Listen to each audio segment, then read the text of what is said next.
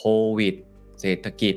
การเมือง สังคม ความขัดแย้งคนรุ่นใหม่ ตอนนี้ไม่ใช่แค่เรื่องของระยะยาวจะทำงานอนาคตจะเป็นยังไง เอาแค่ปัจจุบันวันต่อวันให้รอดนี่ก็เหนื่อยแล้วนะครับผมยกตัวอย่างเล่นผู้กำกับโจ้สถาบันตำรวจที่เป็นผู้พิทักษ์สันติราษฎร์สถาบันในการตรวจสอบต่างๆ ความยุติธรรมที่เกิดขึ้นคดีต่างๆ มันเกิด question สถาบันที่ควรจะเป็นที่พึ่งของประเทศ มันเกิด question เกิดขึ้น แต่ระเบิดเวลาเนี้ยมันจะใหญ่ขึ้นเรื่อยๆ ผมไม่รู้ว่าเวลาไหนที่มันจะนับถึงศูนย์แล้วมันจะระเบิดตรงนั้น เราคงไม่อยากเห็นภาพนั้น จะทำยังไงที่จะถอดสลักระเบิดนี้ออกให้ได้ This is the Standard Podcast. The Secret Sauce. Executive Espresso สวัสดีครับ ผมเคนนักครินทร์และนี่คือ The Secret Sauce Executive Espresso สรุปความเคลื่อนไหวในโลกเศรษฐกิจธุรกิจแบบเข้มข้นเหมือนเอสเปรสโซ ให้ผู้บริหารอย่างคุณไม่พลาดประเด็นสำคัญ กลยุทธ์ปี 2022 ควรวางอย่างไร องค์กรควรจะเดินหน้าไปทางไหน ท่ามกลางสถานการณ์โควิด -19 และวิกฤตซ้อนวิกฤตอีกหลายระลอก ผมและอาจารย์ทนายชรินสารนะครับ จากพอดแคสต์ Strategy Clinic ครับ จึงได้ออกแบบฟอรัมพิเศษขึ้นมานะครับ ชื่อว่า The Secret Sauce Strategy Forum คัมภีร์กลยุทธ์ฝ่าวิกฤตปี 2022 นะครับ เนื้อหาแบ่งออกเป็น 2 ส่วนด้วยกันครับ ก็คือเป็น 8 บทเรียนจาก 8 ผู้บริหารชั้นนำส่วนแรกจะเป็นเรื่องของเทรนด์ผู้บริโภค เทรนด์เศรษฐกิจ scenario ฉากทัศน์จะเป็นอย่างไรต่อไป เทรนด์ของการตลาดนะครับ และส่วนที่ 2 ครับจะเป็นผู้บริหารตัวจริง 5 ท่านเลยนะครับ ที่จะมาแชร์ประสบการณ์ และแอบบอกวิธีคิดของเขาครับว่ากลยุทธ์ที่เขากำลังทำอยู่ตอนนี้ เขาวางโดยอาศัยพื้นฐานอะไรปัจจัยอะไร แล้วเขามองอนาคตอย่างไรบ้างนะครับ8 session ครับประกอบไปด้วย state of strategy ครับจากอาจารย์ธนัยชรินทร์สาร วิธีการวาง strategy วันนี้ต้องใช้เครื่องมืออะไร Thailand Economic Outlook ครับ เป็นเทรนด์ธุรกิจ หรือว่าเรื่องของฉากทัศน์เศรษฐกิจว่าจะเป็นยังไงในปีข้างหน้า จากดร.ยรรยงไทยเจริญครับ SCB EIC Consumer Trend ครับ ผู้บริโภคแห่งอนาคตครับ คุณชินตา ศรีจินตอังกูรนะครับ จาก Nielsen ครับ Media and Communication Trends ครับ เทรนด์การตลาดและการสื่อสารที่ถึงจุดเปลี่ยน พี่เอิร์ธอัธวุฒิเวสรานุรักษ์ Adapter Digital Group ครับ แล้วก็5 Case Study จากนักธุรกิจชั้นนำของเมืองไทยทุกท่านรู้จักกันเป็นอย่างดีครับไม่ว่าจะเป็นคุณช้างธีรพงษ์จันทริไทยยูเนียน คุณพงษ์นัทพงศ์คุณากรวง SC Asset คุณชาตยาสุพันพงศ์ Food Passion หรือ Barbecue Plaza คุณวิชาภูวรรักษ์จาก Major Cineplex Group คุณศุภจีสุธรรมพันธุ์จากดุสิตธานี แล้วก็ session สุดท้ายครับ The Road Ahead บทสรุปและก้าวต่อไประหว่างผมกับอาจารย์ธนัยจะสรุปมาให้ทุกท่านได้ framework และประสบการณ์จริงไปใช้สดๆนะครับ forum นี้เหมาะกับคนวางกลยุทธ์ผู้นำองค์กร ผู้บริหารหรือผู้ที่สนใจนะครับงานจัดวันที่เสาร์ 11 กันยายนครับเวลา 9 นาฬิกาถึง 17 นาฬิการับชมผ่านทางเว็บไซต์ Zipevent ชมย้อนหลังได้ถึง 1 เดือนเต็ม บัตรราคา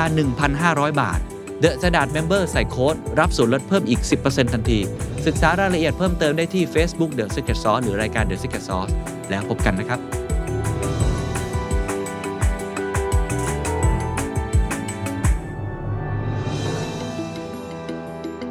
ระเบิดลูกใหญ่ของสังคมไทยในวันนี้ โควิด เศรษฐกิจ การเมือง สังคม ความขัดแย้ง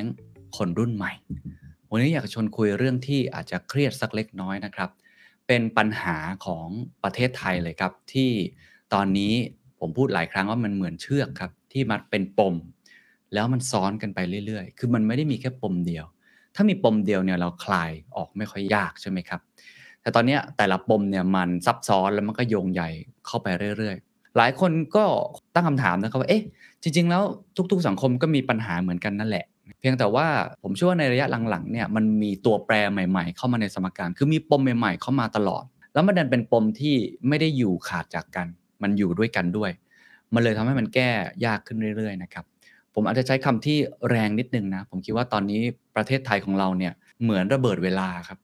คือสิ่งที่เราเห็นอยู่ในในปัจจุบันเนี้ยไม่ว่าจะเป็นเรื่องโควิด เรื่องเศรษฐกิจเนี่ยมันกำลังรอวันที่มันจะระเบิดมากกว่านี้อีก คือมันตั้งเวลารอไว้อยู่ เพราะนั้นวันนี้ก็จะชวนคุยในหลายมิตินะครับเรียกได้ว่าเป็นความเห็นแล้วกันนะครับ อันนี้เอาผสมกับแฟกต์แล้วก็ความเห็นในเรื่องของ worst case scenario มองไปข้างหน้า เพื่อจะให้ทุกท่านได้เห็นปลายทางว่ามันมีโอกาสที่จะเกิดขึ้นลักษณะแบบนี้ ผมก็สังเกตปัญหาที่เกิดขึ้นในสังคมไทยในหลายมิติเนี่ยมาสักระยะหนึ่งแล้วนะครับแต่ว่าบังเอิญได้มีโอกาสไปพูดคุยกับผู้ใหญ่หลาย ๆ ท่าน คือผมก็จะมีกลุ่มอยู่นะครับที่มีผู้ใหญ่ในในสังคมไทยหลายคนเลย ขออนุญาตไม่เอ่ยนามแล้วกัน อยู่ทั้งในระดับเอกชน หรือว่าอดีตรัฐมนตรี อยู่ในภาครัฐ อยู่ในมหาวิทยาลัยการศึกษา เป็นผู้ใหญ่ที่ทุกท่านรู้จักกันเป็นอย่างดีแน่นอนถ้าพูดชื่อมานะครับ เราก็จะมีการทำลักษณะเหมือนหารือร่วมกันเรื่องบ้านเมืองว่ามันมีปัญหาอะไรบ้าง แล้วเราจะจะสร้างทางออกอะไรได้บ้างนะครับ แล้วก็ล่าสุดเนี่ยที่พูดคุยกันเนี่ยในช่วงเดือนสิงหาคมเนี่ยผู้ใหญ่ท่านหนึ่งก็บอกว่ามันมีปัญหาเยอะเหลือเกินพอคุยกันเนี่ยเขาอยากให้แต่ละท่านที่อยู่ในวงนั้นเนี่ย ลองเอามาสื่อสารต่อ เพราะเขาเชื่อว่าตอนเนี้ยคนที่อยู่ในบทบาทแต่ละบทบาทเนี่ยไม่ได้มองเห็นปัญหาอย่างรอบด้านมากเพียงพอ เพราะว่าเราก็จะมองปัญหาของแต่ละด้าน เช่น เราอาจจะเห็นแค่ปัญหาด้านโควิดอย่างเดียว บางท่านอาจจะเห็นปัญหาเรื่องเศรษฐกิจเป็นใหญ่ บางท่านอาจจะมองเรื่องการศึกษาเป็นใหญ่ สังคมเป็นใหญ่ แต่จริงๆ ตอนนี้ปัญหาทุกอย่างมันโยงใหญ่กันหมดนะครับ เราก็เลยรู้สึกว่าน่าจะเป็นเรื่องที่สมเหตุสมผลดีนะครับที่ผมขออนุญาตเอามาเล่าต่อ เป็นความเห็นของหลาย ๆ ท่าน แล้วก็ทุกท่านที่ฟังอยู่ไม่จำเป็นต้องเห็นด้วยนะครับ แต่ว่าฟังไว้เพื่อได้เห็นว่าปัญหาของสังคมไทยตอนนี้มันมีหลายอย่างจริง ๆ ทั้งในเชิงระยะสั้น แล้วก็ระยะยาว แล้วก็เป้าหมายหลักแน่นอนครับ ผมเชื่อว่าทุกท่านที่เป็นแฟนๆ The Secret Sauce เนี่ยนะครับเป็นคนที่หวังดีต่อประเทศนะครับอยากเห็นทางออกที่ดีเห็น Creative Solution ก็อยากจะชวนทุกคนมาช่วยกันคบคิด เพราะว่าแม้แต่ในวงนั้นเองเนี่ยที่มีคนประสบการณ์มากมาย ก็ยังค่อนข้างที่จะตันนะฮะ คุยกันไปเนี่ยคืนนั้นนอนไม่ค่อยหลับเลย ผมเองก็นอนไม่ค่อยหลับเพราะว่าโอ้ปัญหามันเยอะจริง ๆ แล้วก็รู้สึกว่ามันต้องช่วยกันนะครับหาทางออกร่วมกันค่อยเป็น ค่อย ๆ ไป เรายังมีความหวังอะนะครับ แต่ว่าเราก็ต้องยอมรับความจริงว่าโลก โดยเฉพาะในประเทศไทยตอนนี้โจทย์มันเยอะ แล้วก็มันค่อนข้างมีความมืดมากจริง ๆ แต่สำคัญที่สุดวันนี้ก็คือ ผมอยากให้ทุกท่านได้เห็นนะครับว่ามีปัญหาอะไรบ้าง จะได้ไม่ละเลยต่อมัน แล้วก็แลกเปลี่ยนกัน ใครดู YouTube คอมเมนต์มาได้ว่าเสนอทางออกอะไร แล้วผมเชื่อว่าสังคมโดยเฉพาะกลุ่มคนฟัง The Secret Sauce น่าจะมาช่วยกันหารือได้นะครับ ผมแยกปัญหาออกมาเนี่ย เท่าที่ผมฟังในวงนั้น แล้วก็ส่วนตัวผมด้วยนะครับ ประมาณ 5 ปัญหา ปัญหา 5 ปัญหานี้ก็ชัดเจนนะครับ ก็คือ 1 ก็คือเรื่องของสาธารณสุขก็คือเรื่องโควิดที่เราเผชิญ ซึ่งเป็นปัญหาที่ใหญ่มาก แล้วมันอิมแพคกับทุก ๆ ปัญหาสืบเนื่อง อันที่ 2 คือเรื่องเศรษฐกิจครับ อันที่ 3 คือเรื่องการเมือง อันทีสี่ 4 คือเรื่องสังคม และอันที่5ส่วนตัวผมเองผมคิดว่ามันคือปัญหาเรื่องของคนรุ่นใหม่ที่เรามีความท้าทายหลากหลายรูปด้าน เราไปเรื่องแรกก่อนเรื่องโควิดนะฮะโควิด ผมคิดว่ามันก็เป็นข่าวดีในข่าวร้ายที่สุดและในในปัญหาทั้งหมดที่ผมเล่ามานะครับ เพราะว่าเราเริ่มเห็นแสงสว่างที่ปลายอุโมงค์นะผมใช้คำนี้เลยหลายคนจะเริ่มเห็นข่าวแล้วนะครับว่าจะเริ่มมีการคลายล็อกดาวน์เกิดขึ้น จะเริ่มมีการผ่อนปลนมาตรการ ตัวเลขผู้ติดเชื้อก็เริ่มนิ่งนะฮะหรือบางทีก็เริ่มลดลงมา แม้ว่าหลายคนจะค้านนะครับบอกว่าเราตรวจน้อยไปหรือเปล่า แต่ไม่ว่าอย่างไรก็ดีครับ ถ้าเราลองดูแล้ว ผมคิดว่าหัวใจสำคัญที่ทำให้พัฒนาการของการดูแลเรื่องของวิกฤตโควิดเนี่ยมันเริ่มดีขึ้น ก็คือเรื่องของวัคซีนครับ เราเริ่มเห็นแสงสว่างที่ปลายอุโมงค์ไม่ว่าจะเป็นวัคซีนที่เริ่มฉีดไปเยอะขึ้น แม้ว่าส่วนตัวผมแล้วผมว่าจะเกิดภูมิคุ้มกันหมู่ในสิ้นปีนี้ก็คือ 70%เนี่ยสเข็มนะครับ ค่อนข้างยากมาก แต่ว่ามันก็มีพัฒนาการโดยเฉพาะในกลุ่มเสี่ยง กรุงเทพมหานครฉีดไปมากกว่า 90กว่าเปอร์เซ็นต์แล้วแต่ละจังหวัดก็เริ่มเพิ่มขึ้นโดยเฉพาะในจังหวัดที่เป็นกลุ่มเสี่ยง ผู้สูงอายุหรือว่ากลุ่มเสี่ยงเจ็ดโรค แล้วก็คนท้องเนี่ยเริ่มได้รับการฉีดวัคซีนเพิ่มมากขึ้น มันก็ทำให้ระบบสาธารณสุขที่รองรับอยู่เนี่ยเริ่มที่จะรองรับได้ แม้ว่าตัวเลขผู้ป่วยหนักกับคนที่ใส่ช่วยเครื่องหายใจเนี่ยยังยังทรงๆอยู่ประมาณ 5,000เนี่ยนะครับแต่ผมว่าเริ่มดีขึ้นเอางี้ละกัน แต่ก็ยังไว้วางใจไม่ได้ แต่ทั้งหมดทั้งมวลหมายความว่าฉีดไปแล้วระดับหนึ่งเริ่มเพิ่มขึ้นแม้ว่าเข็มแรกจะประมาณ 30%เข็มที่ 2 ประมาณ 9%เอง ยังห่างไกล แต่ว่ามันเริ่มเห็นโปรเกรสที่ดีขึ้นพัฒนาการที่ดีขึ้นนั่นเป็นเหตุผลที่ผมเชื่อว่ากันยายนตุลาจะเริ่มมีการผ่อนคลายบางมาตรการ โดยเฉพาะถ้าส่วนตัวผมผมเชื่อว่าการศึกษาต้องมาก่อน เรื่องโรงเรียนต้องผ่อนก่อน เรื่องเศรษฐกิจบางประเภท ที่พอที่จะผ่อนได้ เราจะเริ่มเห็นปลายทางนี้มากขึ้น อีกประเด็นหนึ่งก็คือ ความอิรุงตุงนังฮะแล้วก็ต้องบอกว่าผมขอใช้คำนี้แล้วกันนะฮะเป็นการบริหารงานที่ไม่ถึงมาตรฐาน เป็นการบริหารงานที่ไม่ถึงประสิทธิภาพที่ควรจะเป็นในแง่ของการจัดการsupply ของวัคซีนเนี่ยมันเริ่มดีขึ้นเราเห็นเป้าออกมาแล้วว่าเราจะหาวัคซีนให้ได้เนี่ย120 ล้านโดสภายในปีนี้ เราเห็นเป้าแล้วว่า AstraZeneca 61 ล้านโดส ที่ตอนแรกบอกได้แค่ครึ่งเดียวในปีนี้เนี่ยเขาพยายามจะดันให้ถึงให้ได้ 61 ล้านโดส หาไฟเซอร์มาอีก 30 ล้านโดสซีโนแวคเพิ่มเติม หรือว่าอาจจะเปิดทางให้เอกชนสามารถสั่งซื้อวัคซีนได้มากยิ่งขึ้นล่าสุดก็คือเรื่องของไฟเซอร์ใช่ไหมครับ ที่ FDA ของสหรัฐเลยเนี่ยออกมาประกาศแล้วว่าให้ใช้เต็มรูปแบบแล้ว ไม่ใช่แค่ภาวะฉุกเฉินนั่นหมายความว่าถ้าออยไทยปลดล็อก ใครก็สามารถเอาเข้ามาได้ ใครไข้ค้าค้าเลยครับ เหมือนวัคซีนไข้หวัดใหญ่อะไรแบบนั้น เพราะฉะนั้นผมเชื่อว่าไตรมาส 4 สถานการณ์ของวัคซีนจะดีขึ้น เมื่อสถานการณ์วัคซีนจะดีขึ้น ก็หมายความว่าสถานการณ์โควิด เริ่มจะผ่อนคลายมากขึ้นนะครับ อันนี้เป็นทิศทาง จริง ๆ แล้วมันควรจะผ่อนคลายแบบนี้มานานแล้วนะอันนี้ผมก็ต้องพูดกันตามตรงว่ามันไม่ควรเกิดเหตุการณ์แบบนี้ในรอบ 3 เดือนไตรมาสสที่ผมพูดมาตลอดเป็นไตรมาสที่สูญหายเนี่ยแล้วมันเป็นอย่างนั้นจริง ๆ คนเสียชีวิตหลายพันคนในรอบ 3 เดือนนี้ ติดเชื้อเยอะมาก ตายที่บ้านเยอะมาก แต่นั่นแหละครับโควิดยังไงมันก็จะซาลง เพียงแต่ยังไว้วางใจไม่ได้ เพราะว่ายังมีการกลายพันธุ์กันเกิดขึ้น ยังมีเรื่องของเดลต้าที่ตอนนี้เริ่มมีลูกหลานออกมาแล้วนะครับเดลต้าสายพันธุ์ย่อย หรือว่าสายพันธุ์อื่น ๆ มันก็จะตามมา รวมทั้งมาตรการทางสังคมหรือว่าสาธารณสุข ส่วนบุคคลเนี่ยก็ยังต้องตรึงไว้อยู่นะครับแม้ว่าเราจะผ่อนคลายก็ตามทีแต่ว่าเราเห็นบทเรียนจากหลาย ๆ ประเทศ แล้วว่าถ้าฉีดวัคซีนไม่เต็มคนจริง ๆ หรือว่าใช้คำว่าการ์ดตกแล้วกันเนาะในมาตรการทางสังคมอะไรต่าง ๆ เนี่ยมันจะ กลับมาอีกครั้งโควิดจะกลับมาโควิดยังไงมันจะอยู่กับเราอีกนาน แต่เราพอที่จะสร้าง balance เหมือนกับที่สิงคโปร์ทำเหมือนกับที่สหราชอาณาจักรทำเริ่มได้มากขึ้น คือเริ่มกลับมาใช้ชีวิตได้มากขึ้น ผมก็เชื่ออย่างนั้นนะครับ ตามสิ่งที่เห็นตัวเลขอะไรต่างๆ นานา เพราะฉะนั้นนี่คือปัญหาแรกที่ผมคิดว่าเราเริ่มเห็นแสงสว่างที่ปลายอุโมงค์ถ้าเป็นไฟแดงมาก่อนเนี่ยนะสบคใช้เขียวเหลืองแดงใช่ไหมครับ ตอนนี้สีแดงเริ่มจะเข้ามาเป็นสีส้มแล้วดีขึ้น แต่ยังไว้วางใจไม่ได้ แต่อย่างน้อยนี่เป็นปัญหาที่เริ่มผ่อนคลาย อย่างไรก็ดีครับปัญหานี้มันเป็นปัญหาที่มันสร้างผมใช้คำว่า after shock สูงมาก คือเวลาสึนามิมาเนี่ยแผ่นดินไหวมาเนี่ยสิ่งที่อันตรายที่สุดไม่ใช่แค่ปัญหาแรกที่ฮิตเข้ามาหรือคลื่นแรก แต่คือ after shock ซึ่งคืออีกสีปัญหาที่ผมอยากจะเล่าต่อคือโควิดมันมาขยาย มันมา amplify มันมาสร้างแรงสั่นสะเทือน หรือมันมาทำให้เกิด after shock อื่น ๆ ที่มันเกิดขึ้นอีกมากมาย ปัญหาที่เคยซุกอยู่ใต้พรม มันเปิดแผลให้เห็นมากมาย แล้วจากแผลที่เป็นแผลเป็นเฉยๆสร้างแผลสดใหม่ แผลลึกลงกว่าเดิมด้วย ก็คือปัญหาที่ 2 ครับ เศรษฐกิจครับ แล้วส่วนตัวผมรู้สึกว่าปัญหานี้ใหญ่กว่าปัญหาโควิดแล้วในตอนนี้และยังไม่ได้ส่งผลอย่างชัดเจน แต่จะส่งผลในอีก 1-3 ปีข้างหน้า แล้วหนักมาก ประเด็นแรกคือเรื่องของความเหลื่อมล้ำครับผมพูดเรื่องนี้ก่อนเลยเพราะว่าทุกท่านเข้าใจดีอยู่แล้วว่าเรื่องนี้หนักจริง ๆ ประเทศไทยตอนนี้มันคือ K-shape recovery อย่างชัดเจนมากๆ แล้วมันเป็นการเติบโตแบบที่น่าเป็นห่วงจริง ๆ ครับ ความถ่างจะเกิดขึ้นไปอีก ตอนนี้ถ้าเราไปดูคนที่รวย 10%บนของประเทศไทยตอนนี้ไม่ค่อยได้กระทบอะไรแล้วไปดูบริษัทในตลาดหลักทรัพย์นะฮะในช่วงครึ่งปีแรกเนี่ยผลประกอบการออกมาดีกว่าปีที่แล้วอีกนะฮะคือมันเริ่มกลับมาแล้ว แล้วก็ผมโชคดีก็คือมีโอกาสได้ใกล้ชิดผู้บริหารระดับสูงค่อนข้างเยอะโดยเฉพาะในบริษัทในตลาดหลักทรัพย์หรือที่เขาไปบุกในต่างประเทศเนี่ยนะครับ บอกเลยว่า ปีนี้ผลประกอบการถ้าส่งออกเนี่ยดีกว่าเดิมแน่เนี่ย เขาค่อนข้างที่จะมั่นใจมากขึ้นเรื่อยๆแล้ว แม้ว่าจะต้องตุนเงินสดไว้เพราะเขาไม่มั่นใจเรื่องของโควิดแต่ไม่ได้กระทบอะไรมากนักแล้ว ก็คือพร้อมที่จะวิ่งต่อไป คนรวยหรือว่าธุรกิจขนาดใหญ่เหล่านี้จะไปได้แน่นอน และจะไปได้ดีมากขึ้น เพราะธุรกิจขนาดเล็กจะล้มหายตายจากไป มันจะเกิดเหตุการณ์เหมือนที่เกิดเกิดขึ้นกับต้มยำกุ้งครับ ก็คือการ M&A ครั้งมโหฬารผมเรียกได้ว่าเป็นเทศกาลเลยครับเป็นงานแฟร์ของการฮุบกิจการหรือซื้อกิจการ เป็นเรื่องปกติครับ อันนี้เป็นเรื่องกลไกของทุนนิยมอยู่แล้ว ต้องมีการ M&A เกิดขึ้น ในข้อดีก็คือทำให้บริษัทบางบริษัทได้ไปต่อ แต่ว่าภาพที่จะเห็นก็คือมันจะเห็นบริษัทใหญ่ที่จะใหญ่ขึ้นเรื่อยๆ ใหญ่ไม่มีที่สิ้นสุด ครอบคลุมตลาด แล้วก็สามารถที่จะมีบทบาทมีอิทธิพล ในขณะที่คนตัวเล็กจะล้มหายตายจากไป แล้วมันเป็นการตายที่ไม่ฟื้นมาอีกแล้ว คือต้องบอกว่าการตายของบริษัทขนาดเล็กเนี่ยสายป่านเขาสั้นใช่ไหมครับเขาตายแล้วเขาตายเลยเขาไม่มีการรีบรอน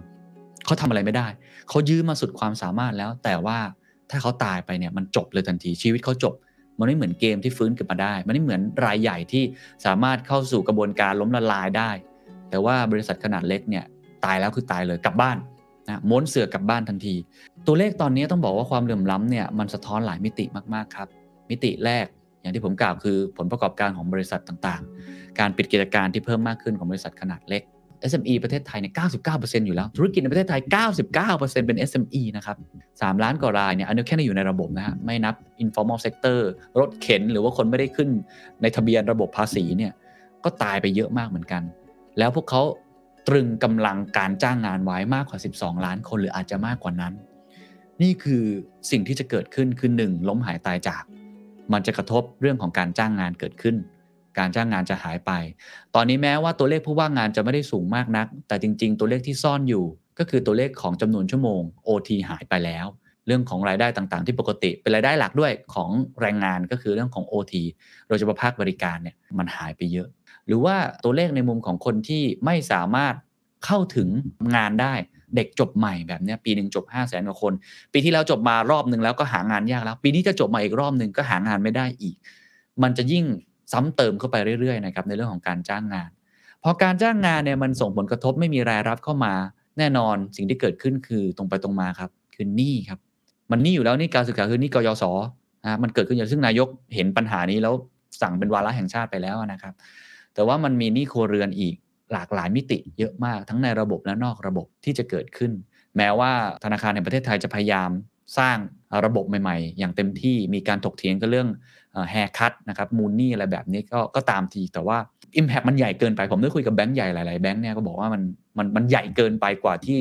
แต่ละคนจะรับมือไหวจะประคองไว้ในลักษณะที่ธนาคารพาณิชย์พยายาม หรือว่าธนาคารแห่งประเทศไทยจะไปขอความช่วยเหลือ หรือว่าขอความร่วมมือจากธนาคารภาครัฐและเอกชนเองก็ตามเนี่ยนะครับ มันจะเกิดหนี้ครัวเรือนตอนนี้สูงสุดเป็นประวัติการณ์และสูงสุดแทบจะเป็นภูมิภาคแล้วด้วยซ้ำเนี่ยนะฮะคือ 90%ต่อ GDP มันจะทะยานขึ้นไปอีก แล้วมันไม่ใช่หนี้แบบที่ผมใช้คำว่าก่อให้เกิดรายได้อะครับอันนี้แบบสินทรัพย์บ้านอย่างเงี้ยหนี้แบบรถยนต์อย่างเงี้ยมันเป็นหนี้ที่มันก่อให้เกิดรายได้ได้ มันเอาไปต่อยอดได้ หรือมันเป็นหนี้ทำมาหากิน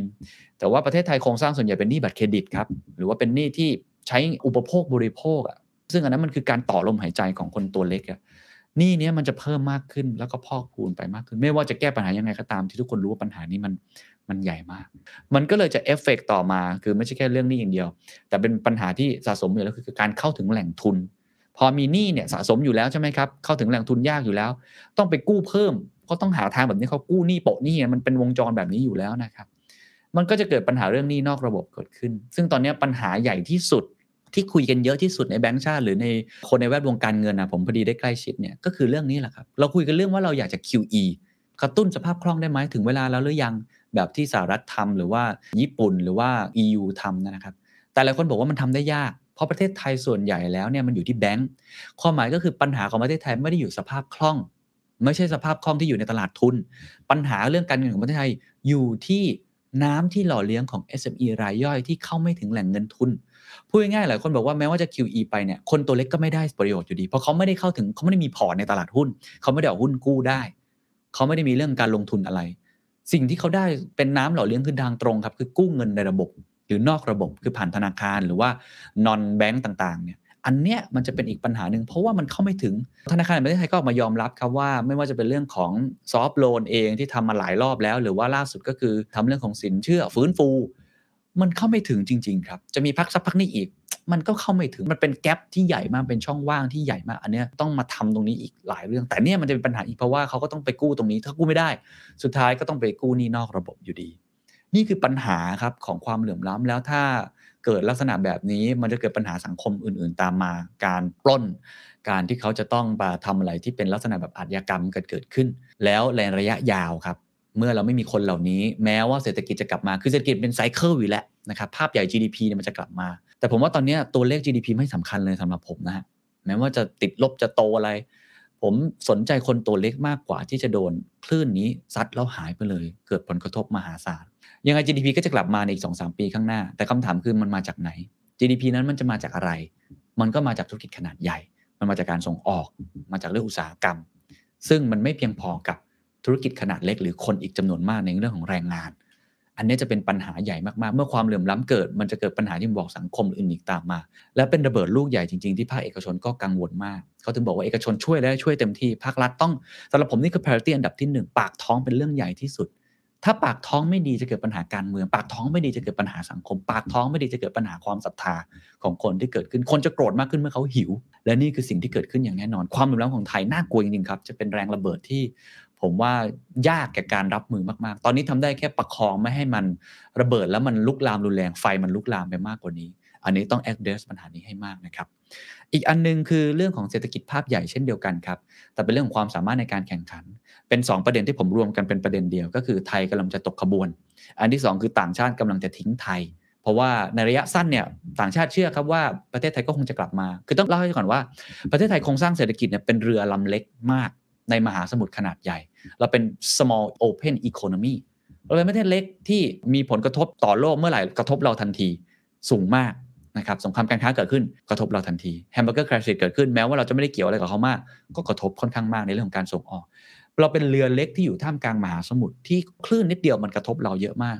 เพราะฉะนั้นปฏิเสธไม่ได้ว่าเราจะต้องพึ่งพาต่างประเทศค่อนข้างเยอะพึ่งพาการลงทุนจากต่างประเทศถ้าในแง่ของ foreign direct investment คือการลงทุนโดยตรง หรือการผ่านตลาดเงินตลาดทุน หรือการลงทุนผ่านอื่น ๆ อันนี้มันเป็นโครงสร้างเศรษฐกิจไทยที่เราต้องต้องเข้าใจมันอยู่แล้วนะครับ ปัจจุบันนี้มันเกิด 2 ประเด็นที่น่าสนใจอันแรกคือเราจะตกกระบวน อันนี้ผมพูดหลายครั้งแล้วว่าประเทศอื่นไปแล้วสหรัฐอเมริกาคุยกันเรื่อง QE tapering แล้วคุยเรื่องขึ้นดอกเบี้ยแล้ว แล้วก็ใครที่ได้ไปสหรัฐอเมริกาในช่วงนี้ไปแล้วครับเศรษฐกิจกลับมาโตแล้วเหมือนปกติมากยิ่งขึ้นแล้ว EU กำลังขยับกลับมาที่ดีขึ้น ประเทศอื่นก็จะเป็นอย่างนั้นเช่นเดียวกัน แต่มี emerging market ในอาเซียนเนี่ยแหละครับที่จะจะหนักหน่อยแล้วก็ประเทศไทยเนี่ยจะหนักกับคนอื่นเขาด้วยซ้ำคือ GDP เราโตติดลบ แล้วก็โตต่ำกว่า3%มาตลอดอยู่แล้ว อันนี้มันทำให้เราตกขบวน ความตกขบวนคุณคิดภาพ ถ้าเราล้มพร้อมกันเนี่ยเรายังช่วยกันประคองตัวเองขึ้นไปได้ แต่ตอนนี้คนอื่นเนี่ยลุกขึ้นมาแล้วครับวิ่งแล้วไปปาร์ตี้แล้วด้วยซ้ำนะฮะชนแก้วกันแล้ว แต่ตอนนี้ประเทศไทยเนี่ยยังอยู่ในช่วงที่ประคองตัวอยู่ยังลุกขึ้นมาไม่ได้ ยังเดินกระต่ายขาเดียวอยู่เลย ทั้งระยะสั้นเป็นอย่างนี้ ไปดูระยะยาวครับระยะยาวจะเห็นว่าเราไม่มีการลงทุนโครงสร้างพื้นฐานขนาดใหญ่มานานมาก เทรนด์โลกที่กำลังปรับเปลี่ยนไปคลื่นมหาสมุทรที่เปลี่ยนสี เปลี่ยนทิศ ประเทศไทยไม่ได้มีโครงสร้างพื้นฐานที่รองรับเพียงพอในตรงนี้ ตรงนี้เป็นเรื่องใหญ่มากที่ต่างชาติเขามองมาก แม้ว่าระยะสั้นต่างชาติจะผิดหวังนิดนึงเรื่องของการลงทุนในเรื่องของวัคซีนของเรานะครับ แต่ระยะยาวเนี่ยเขาเห็นปัญหาตรงนี้มากกว่าอีก แล้วเขารู้สึกว่ามีประเทศอื่นที่เริ่มสร้างโครงสร้างพื้นฐานใหม่ ๆ ที่เกิดขึ้น แน่นอนเรายังมีจุดขายที่ดีอยู่เต็มไปหมดนะครับ แต่เรื่องของการจะวิ่งตามเทรนด์โลกเนี่ยต้องบอกว่าน่าเป็นห่วงมากเรื่องของต่างชาติเทขายหุ้นผมคงไม่ต้องพูดนะฮะติดต่อกันทุกปีอยู่แล้วติดลบตลอดอยู่แล้ว ในแง่ของการลงทุนโดยตรงเนี่ยตั้งแต่มีเรื่องของ Eastern Seaboard มา ตั้งแต่มีเรื่องการท่องเที่ยวมา เราแทบไม่มีการลงทุนอะไร ขนาดใหญ่มี EEC ครับที่โอ้ทุกคนมองว่านี่คือจุดเปลี่ยนประเทศไทยเป็นความหวัง แต่ก็ต้องใช้ระยะเวลาแล้วก็คงใช้แรงผลักดันค่อนข้างเยอะมากเหมือนกัน มันมีอีกหลายมิติมากเลยนะครับ ที่ประเทศไทยจะต้องยกระดับตรงนี้ให้ได้ ตรงนี้แหละครับที่ทำให้หลายคนค่อนข้างเป็นห่วง ภาพสะท้อนหนึ่งที่ทำให้เห็นนะครับว่าประเทศไทยเนี่ยค่อนข้างจะวิ่งตามไม่ทันกับเทรนโลกเนี่ยผมว่ามันคือต้องไปดูมิติของธุรกิจแบบใหม่ คือถ้าเราไปดูมิติธุรกิจแบบเดิมเศรษฐกิจแบบเดิมเนี่ยไม่ว่าจะเป็นเรื่องอุตสาหกรรมหนัก รถยนต์ หรือว่าเรื่องของชิ้นส่วนอิเล็กทรอนิกส์เราค่อนข้างโอเคอยู่แล้ว คือเรายังพอประคองตัวไปได้ หรือว่าท่องเที่ยวในภาคบริการเราก็โอเคแต่ถ้าไปดูธุรกิจแบบใหม่ๆ ที่มันจะเป็นเทรนด์ใหม่ที่ผมพูดบ่อยคือ vision อนาคต 5-10 ปีเนี่ยเราแทบไม่ได้มีโครงสร้างพื้นฐานใดๆรองรับสักเท่าไหร่ ยกตัวอย่างเช่นเรื่องของสตาร์ทอัพเราเห็นเลยว่าสตาร์ทอัพเราเพิ่งมีคุณคมสันลีใช่ไหมครับเจ้าเดียว นอกนั้นเนี่ยยังไม่มี ในขณะที่ประเทศเพื่อนบ้านของเราเนี่ยมันมีไปหมดแล้วอะ่ะ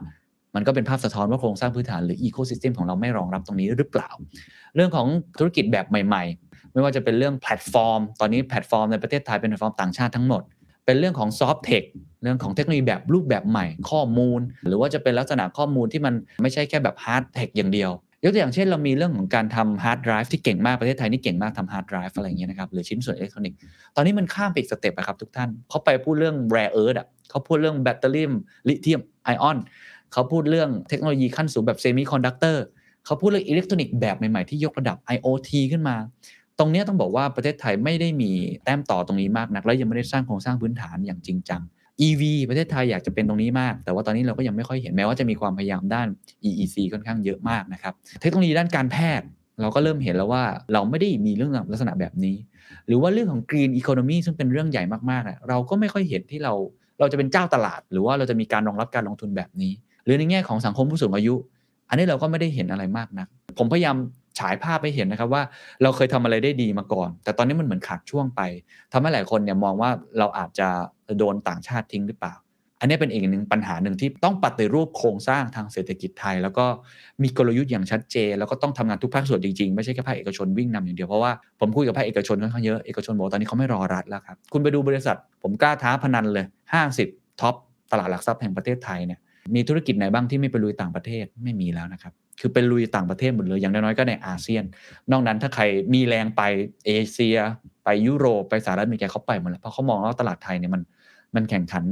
ยากขึ้นเรื่อยๆ เขาก็ต้องไปที่อื่นมากขึ้นนะครับ แล้วเขาก็ไปในอุตสาหกรรมใหม่ ๆ มากขึ้น อันนี้เป็นอีกปัญหาหนึ่งที่น่าเป็นห่วงมากนะครับ อันที่3ครับคือปัญหาเรื่องการเมืองครับ การเมืองผมแบบเป็นสองอันคือในรัฐสภากับนอกรัฐสภา เรียกได้ว่าทั้งในตัวตึกกับบนท้องถนนอย่างนี้ละกันในรัฐสภาอาจจะพูดสั้นๆหน่อยนะครับเพราะทุกท่านก็คงจะเห็นอยู่แล้วนะครับ ผมพูดอย่างนี้คือมันมีหลายปัญหาแล้วกัน แต่ว่าปัญหาที่ผมเห็นมี 2 หลักใหญ่ ๆ ที่คิดว่าน่ากังวล อันที่1คือเรื่องรัฐธรรมนูญ เราเห็นแล้วว่าการแก้รัฐธรรมนูญในตอนนี้ทิศทางแล้วก็คงสสรไม่มีแล้ว วิธีการแก้อะไรต่างๆ ก็คงจะไม่ได้มีการแก้ อย่างที่หลายคนคาดหวังตั้งแต่เริ่มต้น เช่นแก้เรื่องของสว การโหวตนายกรัฐมนตรีอะไรแบบนี้ทำให้มันเกิดความไม่เป็นธรรมเกิดขึ้นในการเลือกตั้งที่ผ่านมานะครับ อันเนี้ยมันก็จะยังไม่สามารถแก้ได้ ตอนนี้เขาไปถกกันเรื่องบัตรใบเดียวบัตร2ใบอะไรอย่างนั้นนะเป็นในเรื่องของกลไกอันนั้นมากกว่า ซึ่งมันก็ทำให้ปัญหาที่เป็น blueprint นะฮะเป็นพิมพ์เขียวเนี่ยจริง ๆ ตอนนี้มันยังไม่ถูกผลักดันอย่างแท้จริง อันที่2เนี่ยก็คือเรื่องความไม่มีเอกภาพ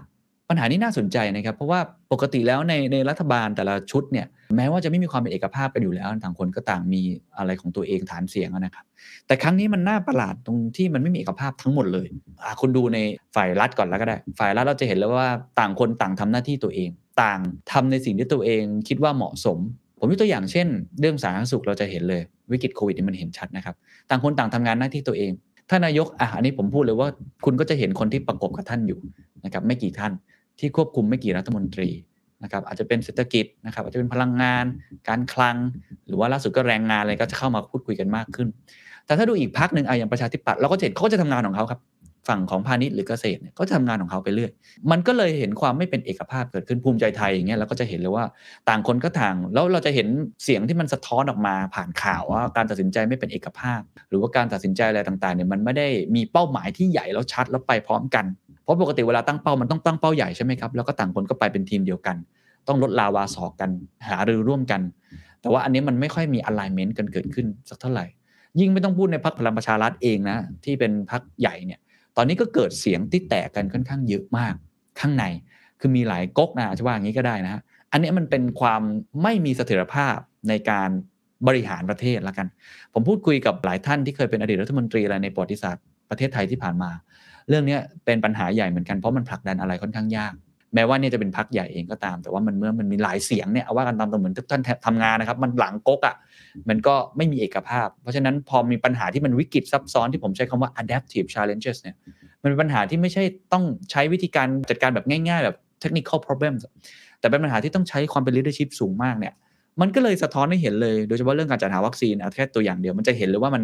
มันไม่ cross กันนะเออมันไม่ทำงานร่วมกัน ไม่ได้เป็น cross functional team ในแบบนั้น อันนี้คืออันที่หนึ่งที่เห็นแล้วก็ก็น่ากังวลในเรื่องของภาวะความเป็นผู้นำด้วยนะครับอีกอันนึงที่เห็นก็คือฝ่ายค้านเองก็เริ่มเริ่มมีเสียงที่ไม่เห็นตรงกัน เยอะมากขึ้นเรื่อยๆ ก้าวไกลเองกับเพื่อไทยเอง ไม่ว่าจะเป็นเรื่องของงบกลางที่เราเห็นชัดเจนกรรมธิการที่เราคุยกันไปแล้วรอบหนึ่งนะครับ รือว่าเรื่องอื่นๆเนี่ยเราจะเห็นความคิดเห็นที่ไม่ตรงกันค่อนข้างเยอะซึ่งไม่แปลกจริงๆเรื่องความคิดเห็นที่ไม่ตรงกันไม่ใช่เรื่องไม่ดี เป็นปกติอยู่แล้วนะครับเพียงแต่ว่าการทำงานตอนนี้มันต้องเอาความคิดเห็นไม่ตรงกันมาหารือร่วมกัน แต่ตอนนี้ความเป็นเอกภาพอะไรต่างๆเนี่ยมันมันลดน้อยถอยลงไป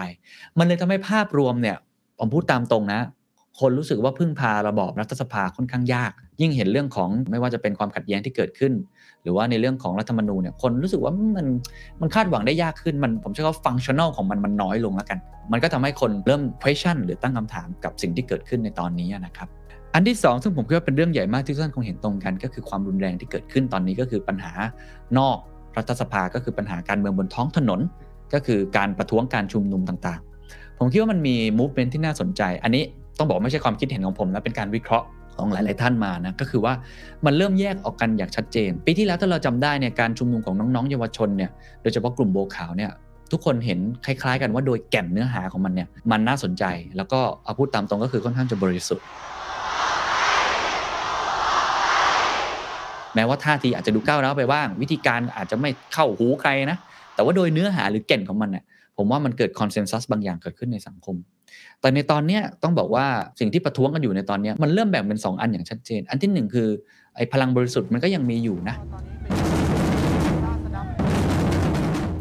การพยายามใช้สันติวิธีก็ยังมีอยู่นะครับเพียงแต่พลังมันลดลงไปมาก แล้วก็แก่นของมันเนี่ยมันจางไปเยอะมาก แม้ว่าจะเปลี่ยนประเด็นเป็นเรื่องของโควิดแทนที่จะพูดแค่เรื่องอื่นๆเนี่ย อาจจะยังมีเรื่องของเรียกร้องให้นายกรัฐมนตรีลาออกอะไรแบบนั้นแก้รัฐธรรมนูญนะนะครับ แต่ว่ามันเริ่มจางลงไปมาก แล้วก็พลังของพลังบริสุทธิ์เนี่ยมันหายไปเยอะ กลุ่มน้องๆเยาวชนอะไรที่เคยออกมาชุมนุมเนี่ยก็ไม่ได้ออกมาชุมนุมเยอะมาก อาจจะเป็นเพราะโควิดด้วยนะครับ แต่ว่ากลุ่มเนี้ยต้องบอกว่ามันยังคุกรุ่นอยู่นะ มันยังอยู่ในโซเชียลมีเดียแล้วผมเชื่อว่าโควิดจบเนี่ยน่าจะออกมากันเยอะค่อนข้างมาก แต่ว่ากลุ่มเนี้ยมันเป็นกลุ่มหนึ่งที่พลังของมันเนี่ยมิติของมันเนี่ยเริ่มไม่ค่อยเห็น นะมันยังมีอยู่แต่มันไม่ได้ออกมาอย่างชัดเจน แต่กลุ่มที่2นะครับที่เป็นกลุ่มใหม่ที่เกิดขึ้นเนี่ยที่ภาษานักข่าวนี่ไม่ใช่ผมพูดเองนะครับบางคนใช้คำนี้ก็คือเป็นกลุ่มที่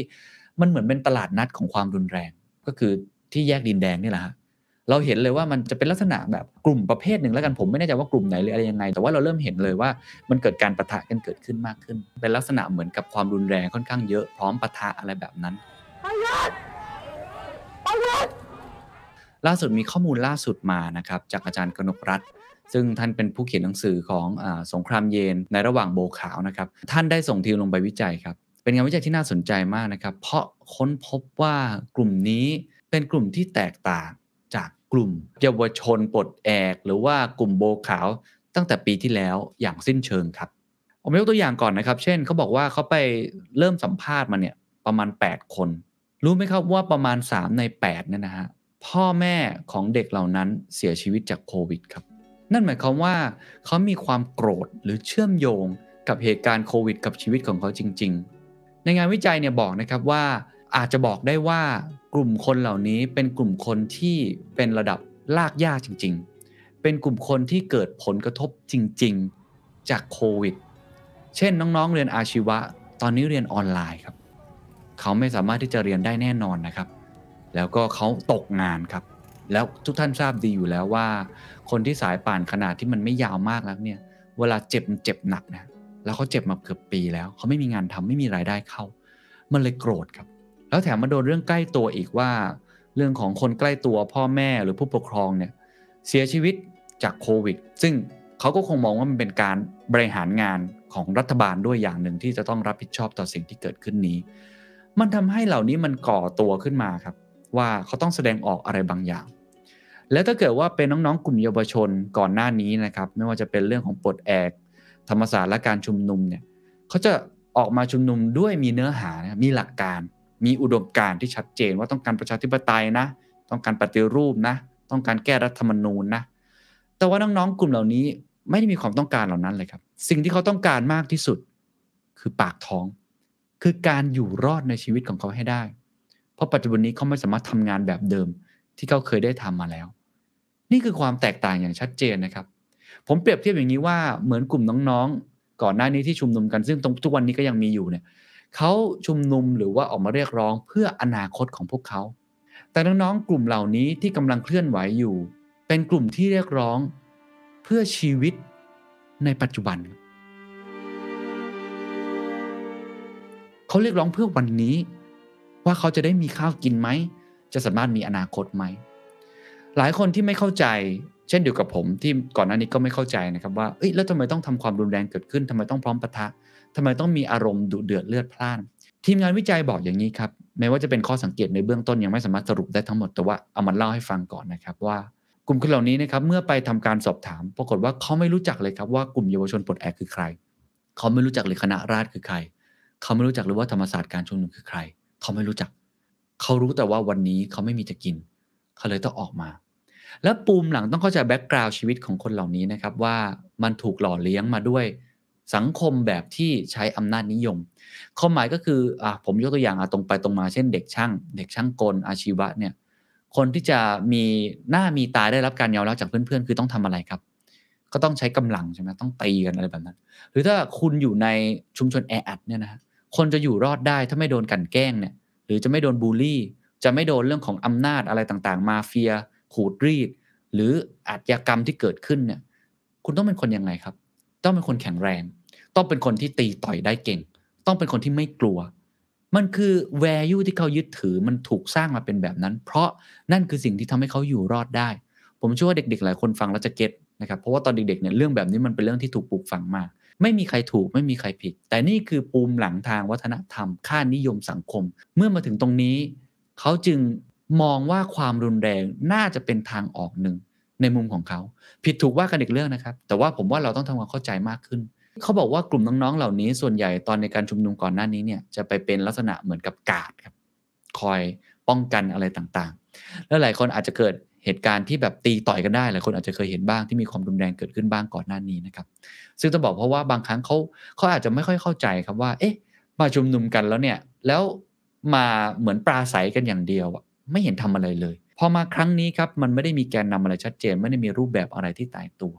เขาก็เลยมองว่าการที่จะทำให้รัฐได้รับฟังเขาการที่ทำให้คนที่เขามองว่าบริหารงานผิดพลาดอย่างพลเอกประยุทธ์จันโอชาต้องลาออก คือการที่เขาจะต้อง ใช้ความรุนแรง นี่เป็น pathway หรือเป็นเส้นทางในมุมของเขานะครับ อาจารย์ชัยวัฒน์สถานันจึงใช้คำนี้ครับว่าปัจจุบันนี้สิ่งที่เราเห็นในปัจจุบันที่เขาออกมาต่างๆเนี่ยเขาออกมาเพราะอะไร เขาออกมาเพราะความโกรธ มันคือการเมืองแห่งความโกรธครับ นี่ยังไม่นับปรากฏการณ์ที่คุณสมบัติบอกคอลายจุดเนี่ยนะครับหรือว่าคุณนัทวุฒิใส่เกลือเนี่ยเข้ามาเป็นอีกกลุ่มหนึ่งที่เป็นตัวแปรก็คือกลุ่มคนเสื้อแดงอะไรแบบนี้นะครับหรือว่าอันนี้วิเคราะห์ต่อคุณโทนี่วูดซัมเองก็ออกมา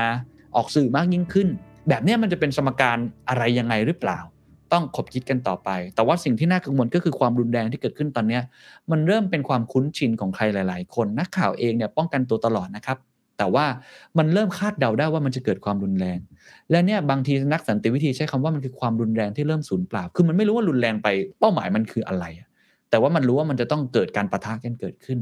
อันนี้แหละครับที่น่ากังวล เพราะพัฒนาการของมันผมก็ไม่ทราบเหมือนกัน ว่ามันจะพัฒนาการไปสู่จุดไหน การประทะกันที่เกิดขึ้นเนี่ยมันจะนำพาไปสู่จุดใด ตอนเนี้พี่ตุ้มสรกรอดุลยนก็เพิ่งบอกว่าที่เห็นเนี่ยตอนนี้มันแค่ถ้ามี 10 นะคะแนนเต็ม 10 ตอนนี้มันเริ่มแค่หนึ่งเองความรุนแรงมันเริ่มแค่หนึ่งเองนะ มันจะลามไปหรือเปล่า อันนี้ไม่มีใครรู้ นี่แหละครับมันเป็นเรื่องของปัญหาเชิงการเมืองนอกรัฐสภาหรือปัญหาบนท้องถนนที่ ผมว่าความซับซ้อนมันเยอะมากขึ้นนะครับ แล้วก็หลายคนเนี่ยเริ่มไม่ค่อยเข้าใจสิ่งที่เกิดขึ้นสักเท่าไหร่ผมก็ยังยอมรับว่าไม่ค่อยเข้าใจแล้วก็ที่พูดไปก็อาจจะผิดต้องขออภัยด้วย แต่ว่านี่คือสิ่งที่เรามองเห็นเป็นปรากฏการณ์แล้วก็ต้องเฝ้ามองต่อไปว่าจะทำอย่างไร ถ้าปลายทางเป้าหมายที่สุดก็คงไม่อยากให้มันเกิดความรุนแรงที่มันเสียเลือดเสียเนื้อกันไปมากกว่านี้ จะทำยังไงให้มันเกิดการพูดคุยกันได้ นะครับอันนี้เป็นสิ่งที่ค่อนข้างน่ากังวลมากหลายคนกังวลเรื่องนี้มากจริง ๆ ว่ามันจะลุกลามไปสู่อะไร ยิ่งเมื่อรวมกับปัญหาปากท้องเมื่อกี้ด้วย มันก็อาจจะเกิดปัญหาต่างๆนานาเกิดมากขึ้นอีก ข้อทีสี่4ครับปัญหาสังคมครับปัญหานี้คือเป็นปัญหาที่มันซ่อนอยู่ใต้พรมมานานแล้วผมจะว่ามันคือปัญหาเรื่องความขัดแย้ง พูดกันไปตรงไปตรงมาก็คือ generation gap นั่นแหละปัญหาความขัดแย้งของคนที่ไม่ตรงกัน ซึ่งมันสะท้อนผ่านอะไรมันสะท้อนผ่านปัญหาการเมืองเมื่อกี้แหละครับปัญหาบนท้องถนนเนี่ยเราจะเห็นเลย ว่าป้ายที่ยกภาษาที่คนรุ่นใหม่ใช้หรือว่าคนรุ่นเก่าใช้ สิ่งที่มันประเด็นที่เขาถกเถียงกันคุยกันเนี่ยมันคือปัญหาความขัดแย้งของคนต่างรุ่น คนต่างรุ่นจริง ๆ ผมใช้คำว่ามันอาจจะน้อยไปต้องใช้คำว่าคนที่เติบโตมาในโลกคนละใบบางทีเป็นคนสงครามเย็น นะครับบางทีเติบโตมาในช่วงยุคต้มยำกุ้ง หรือน้องๆเองที่เติบโตมาในช่วงยุคของการรัฐประหารล่าสุดของพลเอกประยุทธ์เป็นโอชา มันเติบโตคนละใบจริง ๆ อันนี้ยังไม่นับคนวัยนั้นที่คิดแบบวัยนู้นก็มีเหมือนกัน คือแบ็กกราวด์ชีวิตคนเขาไม่เหมือนกันแล้วมันมันต่างกันโดยสิ้นเชิง ไม่ว่าจะเป็นเชิงเศรษฐกิจ เชิงปูมหลังทัศนคติ เชิงสังคม เชิงวัฒนธรรม เชิงค่านิยม หรือเชิงสถาบันเอง มันมีความแตกต่างกันเยอะมาก และอันนี้แหละครับมันทำให้เกิดความขัดแย้งกันเกิดขึ้น สิ่งที่ผมมองเห็นในตอนนี้แล้วทุกท่านมองเห็นคล้ายๆ กันในวงนั้นก็คือว่าไอ้ความขัดแย้งที่เกิดขึ้นเนี่ยมันไม่มีไดอะล็อกมันไม่มีการพูดคุยกันมากสักเท่าไหร่ ต่างคนต่าง เชื่อในสิ่งที่ตัวเองเป็น ผมไม่ได้บอกใครถูกหรือใครผิดนะครับแต่ว่าเชื่อในสิ่งที่ตัวเองคิด เชื่อในสิ่งที่ตัวเองเป็น แล้วก็พยายามดีเฟนต์แนวคิดของตัวเอง เมื่อรวมกับเนื้อหาแกนสารที่ไม่เหมือนกันแล้ว มันยังมามองในแง่ของ express หรือการแสดงออกที่มันก็มีความแตกต่างกันอีก อันนี้ขออนุญาตยกตัวอย่างนะครับ เช่น อย่างน้องๆ คนรุ่นใหม่เนี่ยวิธีการแสดงออกของเขามันก็จะไม่เหมือนกัน มันจะมีคำว่าแกงใช่ไหมครับ มีคำว่าแซะหรือมีความคิดสร้างสรรค์อะไรต่างๆ นานาที่คนรุ่นใหญ่เนี่ยเขาอาจจะรู้สึกว่าไม่ comfortable ไม่สะดวกใจที่จะพูดคุยด้วย แบบนี้เป็นต้น เช่นเดียวกันคนรุ่นใหม่เองก็มองคนรุ่นใหญ่ว่าเอ๊ะทำไมมีบางทีมีการแสดงออกที่ มันดูไม่ค่อยมีตรรกะ หรือไม่ค่อยสมเหตุสมผล หรือว่ามันมีแนวคิดอะไรที่ต้องมีคนอยู่เบื้องหลังตลอดเวลาหรืออะไรอย่างเงี้ยนะฮะหรือว่าดูคอนเซอร์เวทีฟจังเลย หรือว่ายึดถือกับคุณค่าบางอย่างจนเกินไปหรือเปล่าเนี่ยฮะมันคือสิ่งที่เกิดขึ้น อันนี้ถ้าใครอยากเข้าใจผมว่าไปอ่านหนังสือของอาจารย์กนกรัฐเพิ่มเติมได้จะเริ่มเห็นภาพนะครับสงครามเย็นในระหว่างโบขาว ผมก็เคยจัดตอนนี้ไปแล้ว มันเป็นความขัดแย้งที่มันคนละชุด เนื้อหาก็ไม่เหมือนกัน การแสดงออกก็แตกต่างกัน แล้วสองอย่างนี้มันทำให้การจะเริ่มเกิด dialog หรือพื้นที่ที่จะพูดคุยมันยิ่งยากขึ้นไปอีก อันนี้ผมต้องยกตัวอย่างในบางพื้นที่ เช่น ในรั้วมหาวิทยาลัย ผู้นำบางมหาวิทยาลัยก็ก็เล่าให้ฟังเขาบอกว่ามหาวิทยาลัยตอนนี้มีปัญหาเรื่องนี้มาก ระหว่างอาจารย์กับลูกศิษย์ไม่แน่ใจทุกท่านเจอแบบนี้แม่นะครับ น้องๆ อาจจะเจอหรือว่าอาจารย์จะเจอลองแชร์กันมาได้ คืออาจารย์พอสอนอะไรออกไปเนี่ย ลูกศิษย์จะเสิร์ช Google เลย ว่าสิ่งที่เขาพูดผิดไม่ถูกต้อง อย่ามาเลคเชอร์ฉันอย่าเอาข้อมูลเก่ามาพูดกับฉัน แต่วิธีการที่ลูกศิษย์พูดบางทีมันอาจจะดูแล้วมันอาจจะไม่สุภาพ มันอาจจะดูเป็นการท้าทาย อาจารย์ก็ไม่ชอบเหมือนกันว่าเฮ้ยทำไมลูกศิษย์เป็นเป็นคนแบบนี้ทำไมพูดลักษณะแบบนี้เนี่ยนะครับมันคือสิ่งที่เกิดขึ้นแล้วในมหาวิทยาลัยก็เกิดการคลาชกันเกิดขึ้นตรงเนี้ยเยอะมากๆเลย แล้วผมว่ามันเป็นมันเป็นแค่พื้นที่เดียวนะ ที่มันเป็นสนามหนึ่งท่ามกลางทะเลทรายขนาดใหญ่อะ มันเป็นแค่แม่น้ำเล็กๆอ่าวเล็ก ๆ ในมหาสมุทรขนาดใหญ่ที่ มันเกิดขึ้นในทุกอนูของสังคมแล้วครับ ในครอบครัวมันเกิดขึ้นแล้ว ในกลุ่มเพื่อนมันเกิดขึ้นแล้ว ในโรงเรียนมันเกิดขึ้นแล้ว ในที่ทำงานมันเกิดขึ้นแล้ว ในองค์กรหลายองค์กรมันเกิดขึ้นแล้ว และในประเทศไทยเรื่องนี้เป็นเรื่องที่เรื่องใหญ่ที่สุด แล้วผมคิดว่าเรื่องนี้เป็นความขัดแย้งที่เราต้องหารือกันค่อนข้างเยอะ ต้องเปิดพื้นที่ไดอะล็อกกันค่อนข้างเยอะ ต้องมี creative solution ที่ทำยังไงก็ได้ให้ มันลดทอนความขัดแย้งตรงนี้ หรือไม่ต้องลดทอนความขัดแย้งก็ได้ครับ ความขัดแย้งมันเป็นสิ่งปกติที่มันต้องเกิดขึ้น แต่ทำยังไงที่เรายังหาจุดร่วมกันได้ไหม มันยังมีจุดร่วมกันที่คิดเหมือนกันไหม แล้วเราให้เกิดไดอะล็อกบทสนทนา ให้มันมีพื้นที่ที่มันต่อยอดได้แม้ว่าเราจะคิดเห็นแตกต่างกัน เพราะผมคิดว่าความขัดแย้งนี่มันเป็นเรื่องปกติ อาจารย์ชัยวัฒน์สถานันนะครับ เคยบอกเอาไว้ว่าความขัดแย้งก็เหมือนความตายครับ มันเป็นธรรมชาติ มันหลีกเลี่ยงไม่ได้ แต่เราอยู่ร่วมกับมันได้ ทุกคนรู้ว่าวันทุกคนก็ต้องตาย แต่เราจะอยู่อย่างไรในชีวิตของเรา ให้เรามีความสุขหรือมีคุณภาพชีวิตที่ดีที่สุด ก่อนที่จะไปถึงจุดนั้นน่ะคำถามมันต้องเปลี่ยนนะครับคำถามจึงไม่ใช่ว่าเราทำไมต้องตาย เราจะกำจัดความตายได้ยังไง แต่เราจะอยู่กับชีวิตที่ต้องเจอความตายอย่างไรคำถามคือไม่ใช่ว่า เราจะกำจัดความขัดแย้งได้อย่างไร เราจะสมานฉันได้อย่างไร เราจะปองดองได้อย่างไร เพราะมันเป็นไปได้ยากคำถามคือเราจะอยู่ร่วมกับความขัดแย้งแบบนี้ได้อย่างไร โดยที่ไม่เกิดความรุนแรงเกิดขึ้น และประเทศพอที่จะเดินหน้าต่อไปได้ ผมว่าโจทย์ก็คงต้องเปลี่ยนซึ่งคำตอบนี่ยากมาก ผมก็ไม่รู้นะครับ แต่ว่าเนี่ยผมว่ามันต้องตั้งโจทย์ใหม่เพราะว่าความขัดแย้งตอนนี้มันเกิดขึ้นค่อนข้างมาก สิ่งที่ผมพูดอยู่เสมอก็คือต้องเกิดเอมพัตตีเกิดการฟังซึ่งกันและกัน อันนี้เป็นประตูบานแรกแล้วกัน ที่น่าจะทำให้มันเริ่มผ่อนคลายไปได้ แต่ว่าปัญหานี้มันยังน่ากังวลไปมากขึ้นครับทุกท่าน ก็คือว่ามันมีความขัดแย้งเกิดขึ้นแล้วในทุกอนูแล้วมันสะท้อนผ่านการเมือง มันสะท้อนผ่านโควิด มันสะท้อนผ่านเรื่องต่างๆ แต่ว่ามันยังมีประเด็นที่อ่อนไหวอีกที่ผมต้องพูดไม่พูดคงไม่ได้ ไม่งั้นจะเห็นว่าผมทำตัวเป็นตาบอดมองไม่เห็นนะคือปัญหาเรื่องของสถาบันผมพูดเลยสถาบันพระมหากษัตริย์ ก็คือเป็นสถาบันที่มันมีคุณค่า มันมีความศรัทธาเกิดขึ้นมาอย่างยาวนาน แล้วเป็นสถาบันที่หลายคนมองว่ามันคือส่วนหนึ่งในชีวิตของเขามาอย่างยาวนาน มันเกิดความคิดเห็นที่ไม่ตรงกันกันเกิดขึ้น แล้วผมคิดว่าเรื่องยิ่งอ่อนไหวมากขึ้นเท่าไหร่ท่าทีในการพูดคุยกันเนี่ยยิ่งต้องระมัดระวังมากขึ้นเท่านั้น ผมไม่ได้พูดว่าใครถูกใครผิดนะครับ ทั้งสองฝั่งคงจะถูกต้องในมุมของตัวเอง แต่บางครั้งพอมันไม่ถูกใจการแสดงออกมันไม่ถูกใจทั้งสองฝั่งเนี่ยมันไม่เกิดการพูดคุยแล้วพอยิ่งเป็นประเด็นอ่อนไหวเกิดขึ้นเนี่ย มันคุยกันยากมากขึ้น เพราะคนเนี่ยจะมองว่าสมมุติว่าเป็นประเด็นฟุตบอล เป็นประเด็นเรื่องธุรกิจเศรษฐกิจเห็นไม่ตรงกันเนี่ยบางทีมันยังพอคุยกันได้ใช่ไหมครับแต่พอมันเป็นประเด็นที่มันเป็นเชิงอุดมการณ์ทางความคิด มันเป็นประเด็นที่เป็นประเด็นอ่อนไหว มันเป็นประเด็นคุณค่าทางจิตใจ ที่ปลูกฝังมาอย่างยาวนานเนี่ยใครมาแสดงความคิดเห็นที่เขารู้สึกว่ามันมาคุกคามเขาเนี่ยมันจะเกิดการคุยต่อยากมาก ๆ แล้วต้องบอกกับทุกท่านว่าตอนนี้ เท่าที่ผมสังเกตบรรยากาศมันเป็นแบบนั้นจริง ๆ ครับ ดูในโซเชียลมีเดียใน Twitter ใน Instagram ใน Facebook ผมมีเพื่อนหลายกลุ่มหลายวัย ผมเห็นเลยครับว่า สิ่งที่เรากังวลกันในปีที่แล้ว เรื่องการปฏิรูปสถาบันเนี่ยตอนเนี้ยในเรื่องเนื้อหาเนี่ยผมว่าคนเข้าใจมากขึ้นนะคนเข้าใจมากขึ้นอยู่ในสภามากขึ้น แต่ว่าในเรื่องของวิธีการแสดงออก หรือวิธีการ present express ต่างๆ หรือวิธีการที่จะหันหน้าเข้าคุยกันเนี่ยผมว่าอยู่ในจุดที่ยากขึ้นแล้ว ไม่ได้เป็นจุดที่ดีขึ้นเลย อันนี้แหละครับที่ผมคิดว่าเป็นความน่ากังวลนะครับในเรื่องความเห็นไม่ตรงกันความขัดแย้งระหว่างคนต่างรุ่น ต่างวัย ต่างความคิด ต่างความเชื่อ ต่างศรัทธา มาถึงส่วนที่ 5 ครับ ก็คือเรื่องของคนรุ่นใหม่ ผมจะพูดเรื่องนี้เยอะหน่อยเพราะว่ามันเป็นคนรุ่นที่เพิ่งมีอิทธิพลในสังคมแล้วกัน ไม่ได้บอกว่าคนรุ่นอื่นไม่สำคัญนะครับ คนรุ่นคนอื่นก็สำคัญมาก แต่ว่าคนรุ่นนี้ปัญหาหนึ่งที่ผมสัมผัสได้ แล้วเป็นปรากฏการณ์ที่ผมกล้าพูดเลยว่ามันค่อนข้างจะเกิดขึ้นแรงขึ้นเรื่อย ๆ คือความสิ้นหวังครับ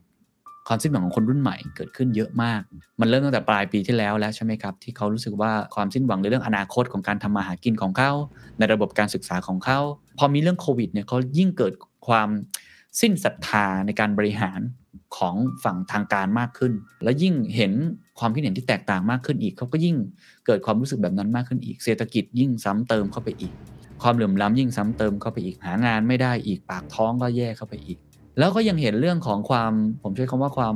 น่าเชื่อถือของสถาบันต่างๆ ที่มันลดลงไป ผมยกตัวอย่างเล่นผู้กำกับโจ้เงี้ยครับแน่นอนในตำรวจมันคงมีคนดีอยู่เยอะ อันนี้ผมก็เชื่ออย่างนั้นนะแต่ว่าเมื่อมันเกิดแบบนี้มันเป็นทั้งสถาบันสถาบันตำรวจที่เป็นผู้พิทักษ์สันติราษฎร์มันเกิด question ตรงนี้เกิดขึ้นสถาบันในการตรวจสอบต่างๆ ความยุติธรรมที่เกิดขึ้นคดีต่างๆ มันเกิด question เกิดขึ้นสถาบันที่ควรจะเป็นที่พึ่งของประเทศ มันเกิด question เกิดขึ้นรัฐสภาผมพูดไปแล้วว่า question มันเกิดขึ้น ระบบยุติธรรม ตอนนี้เริ่มเกิดขึ้นมากขึ้นเรื่อยๆ ตุลาการ ระบบเรื่องของอนิติบัญญัตินี่เกิดขึ้นอยู่แล้ว ระบบบริหารบ้านเมืองก็เกิดขึ้น มันเกิดขึ้นในทุกๆ อย่าง ยิ่งมีความขัดแย้งในเรื่องของผู้ใหญ่อะไรต่างๆ นานาอีกเขาก็ยิ่งมองนะตอนนั้นต้องบอกว่าโดยภาพรวมแล้วกันจะผิดจะถูก อันนี้ย้ำกันอีกครั้งไม่ใช่ความคิดเห็นของผมนะเขาอาจจะคิดผิดก็ได้นะครับ หรือความคิดเห็นต่างๆเนี่ยแต่โดยรวมความรู้สึกแล้วกันไม่ใช่ความรู้ความรู้สึกเนี่ย ค่อนข้างจะไปในทิศทางนั้นค่อนข้างมาก ซึ่งอันนี้มันจะเป็นปัญหาใหญ่เพราะว่าอนาคตกลุ่มคนเหล่านี้จะต้องเติบโตมาเป็นแรงงาน จะต้องเติบโตเป็นอนาคต เป็นกำลังหลักเลยของประเทศไทยในการพัฒนาเนี่ยเมื่อเขาไม่เกิด trust ไม่มีความศรัทธาเกิดขึ้น ไม่เกิดความเชื่อ หรือว่าไม่มี hope นะความหวังที่เขาจะจะเป็นส่วนหนึ่งที่จะขับเคลื่อนเนี่ย ผมว่ามันก็จะต่อติดได้ยาก คือ 4 ปัญหาแรกที่ผมพูดมันเป็นปัญหาที่มันเกิดขึ้น แล้วมันเป็นเรื่องในเชิงรูปธรรมอะครับ มันเห็นแล้ว แล้วก็มันเป็นปัญหาที่เป็นความขัดแย้งเป็นอะไรต่างๆ แต่ว่าปัญหาเรื่องของอันที่5เนี่ยผมว่ามันเป็นเรื่องของความรู้สึกในเชิงความสิ้นหวัง เป็นโฮป และอันนี้สำคัญนะครับ เราจะลุกขึ้นมาทำงานในแต่ละวันลุกขึ้นมาเรียนหนังสือในแต่ละวันเนี่ย เราต้องมีความหวังถูกไหมครับ มันเป็นสิ่งที่มองไม่เห็นนะ แต่มันต้องมีเอางี้แล้วกัน มันต้องมีอะ มันต้องจุดไฟในตัวเองตลอดเวลา ไม่งั้นมันชีวิตมันเดินหน้าต่อไปไม่ได้ มันต้องมี passion อะ มันต้องมีแรงผลักดันที่ใหญ่พอ มันต้องมีเรื่องของ purpose ที่ใหญ่มากๆพอ แต่ตอนนี้ปัญหานี้มันเริ่มมันเริ่มฝ่อลงไปเรื่อยๆ เขาเริ่มสิ้นหวังมากขึ้นเรื่อยๆ ซึ่งผมบอกเลยมันสะสม ที่ผมสัมผัสผมสัมผัสคนรุ่นใหม่เยอะมันสะสมแล้วมันก็บั่นทอน ตอนนี้ไม่ใช่แค่เรื่องของระยะยาวจะทำงานอนาคตจะเป็นยังไง เอาแค่ปัจจุบันวันต่อวันให้รอดนี่ก็เหนื่อยแล้วนะคะหดหู่มากขึ้น แล้วก็โควิดอีกมันกระทบ แล้วผมคิดว่าปัญหานี้เป็นปัญหาใหญ่มากนะครับในปัจจุบันก็คือเรื่องของ mental health issue ทำไมคนฆ่าตัวตายเยอะขึ้นทำไมคนต้องไปหาจิตแพทย์มากขึ้นทำไมจิตบำบัดถึงได้รับ นิยมมากขึ้นทำไมต่างประเทศ World Economic Forum ถึงต้องมีเซสชันที่พูดเรื่อง mental health issue มากขึ้นทำไมองค์กรหลายองค์กรจะต้องมีนักจิตบำบัดประจำองค์กร จะต้องมีแผนกที่พูดเรื่องนี้มากขึ้น ผมปฏิเสธเลย ผมไม่เชื่อเรื่องว่าคนรุ่นใหม่อ่อนแอผมไม่เชื่อ แต่ผมเชื่อว่าปัญหาสังคมมันซับซ้อนมากขึ้น และผมเชื่อมากว่า สิ่งที่เขากำลังเผชิญอยู่เนี่ยมันไม่ใช่ปัญหาทางกาย แต่มันเป็นเรื่องความหดหู่หรือความสิ้นหวัง ที่ทำให้มันไปบั่นทอนเรื่องอื่นมากขึ้น องค์กรผมก็พูดเรื่องนี้มากขึ้นเพราะเราเห็นเลยครับว่าความเหนื่อยในเรื่องการทำงาน ความเหนื่อยเรื่องของสภาพสังคม และความสิ้นหวังที่เกิดขึ้นเนี่ยมันบั่นทอน ผมย้ำอีกครั้งถูกผิดไม่รู้ไม่มีความถูกต้องหรืออะไรที่ผมไม่แน่ใจ แต่ผมมั่นใจว่าคือความรู้สึกที่เกิดขึ้น และนี่คือปรากฏการณ์ที่เกิดขึ้นแล้ว คนที่เป็นผู้นำก็คงต้องรักษามัน หรือว่าต้องฮิวมันต้องจัดการมันให้ได้ นี่คือ 5 ปัญหาที่ผมเห็นหลักๆนะครับก็แลกเปลี่ยนกันได้ทุกท่านไม่จำเป็นต้องเห็นตรงกับผม แต่ผมคิดว่านี่คือเรื่องสำคัญ ปัญหาเรื่องโควิด ซึ่งปัญหานี้ยังไงมันก็ต้องหมดไปนะครับ แต่ว่ามันไปเขย่าปัญหาอื่น ๆ ปัญหาเศรษฐกิจความเหลื่อมล้ำนี่ผมจากจะ address เป็นพิเศษ ปัญหาเรื่องของการเมืองนะครับ อันนี้ผมคิดว่าความรุนแรง หรือว่าในแง่ของระบบกลไกรัฐสภาหรือนอกสภาเอง 4 คือปัญหาสังคมความขัดแย้ง ระหว่างคนที่คิดเห็นไม่เหมือนกัน อันนี้เรื่องใหญ่มากๆ แล้วผมคิดว่าเป็นปัญหาที่หลีกเลี่ยงไม่ได้แล้วซ่อนอยู่ใต้พรมมาอย่างยาวนานนะครับ แล้วก็ปัญหาที่ 5 คือปัญหาเรื่องของคนรุ่นใหม่ที่เขาเริ่มสิ้นหวังมากขึ้น นี่คือ 5 ปัญหาที่ชวนคุยกันนะครับ episode นี้ผมคงยังไม่ได้พูดถึงทางออกเพราะพูดตามตรง ผมนึกไม่ออกเหมือนกัน คงต้องหาเวลาในการพูดคุยกันอีกเยอะ แล้วก็ผู้ใหญ่บางท่านบอกว่าต้องเกาให้ถูกที่คันคือเราต้องรู้ก่อนว่าต้นเหตุของที่ผมพูดเนี่ยมันเป็นยอดภูเขาน้ำแข็งถูกไหมฮะอาจจะมีลงไปบ้าง แต่ว่ามันยังไม่รู้ว่าต้นต่อที่แท้จริงของมันคืออะไรมันเป็นทุกข์ที่ผมพูดมามันคือทุกข์มันยังไม่ใช่เหตุของทุกข์มันไม่ใช่สมุทัย นะฮะทุกสมุทัยเนี่ยมันยังไม่ใช่ เพราะฉะนั้นเนี่ยการที่จะหานิโรธกับมรรคได้เนี่ยมันต้องใช้เวลานะครับ แล้วผมคิดว่าผมอยากพูดใช้คำนี้เลยขอแรงสนับสนุน แล้วก็ขอความคิดเห็นของทุกท่านเลยครับแลกเปลี่ยนกันได้จะส่วนตัวผม หรือว่าจะผ่านทางคอมเมนต์อะไรต่างๆ ทางเพจยินดีมากครับนำเสนอกันช่วยกันหาทางออก หรือว่าต้นเหตุของปัญหานี่ว่ามันคืออะไร ผมเชื่อว่ามันยังมีทางออกมันยังมี creative solution อยู่มีวิธีการจะเป็นระยะสั้นระยะยาวก็คงต้องค่อยๆคลายปมเชือกอันนี้ออกไป แต่ว่าอย่างน้อยๆเนี่ยเราเห็นแล้ว ว่าไอ้ระเบิดเวลาลูกเนี้ยบางลูกเนี่ยระเบิดไปแล้วนะแต่ระเบิดเวลาเนี่ยมันจะใหญ่ขึ้นเรื่อย ๆ แล้วมันผมไม่รู้ว่าเวลาไหนที่มันจะนับถึงศูนย์แล้วมันจะระเบิดตรงนั้น เราคงไม่อยากเห็นภาพนั้น จะทำยังไงที่จะถอดสลักระเบิดนี้ออกให้ได้ จะทำยังไงที่จะช่วยกันแก้ไขปัญหาที่มัน สะสมแล้วมันขัดแย้ง แล้วมันโยงใยกันมากขึ้นเรื่อยๆ ในตรงนี้ได้ ก็คงจะทิ้งไว้เป็นคำถามนะครับ วันนี้คงเป็นแค่การมาช่วยกันโยนโจทย์ แล้วก็ตีกรอบของปัญหา แต่ว่าต้นเหตุของปัญหาหรือวิธีการหาทางออกเนี่ยผมยังไม่รู้จริงๆนะครับก็ทิ้งไว้เป็นคำถามนะครับแล้วก็อยากให้ช่วยกันขบคิด แล้วก็ช่วยกันมองให้เห็นนะครับว่าเราจะหาทางออกกับเรื่องนี้อย่างไร สวัสดีครับ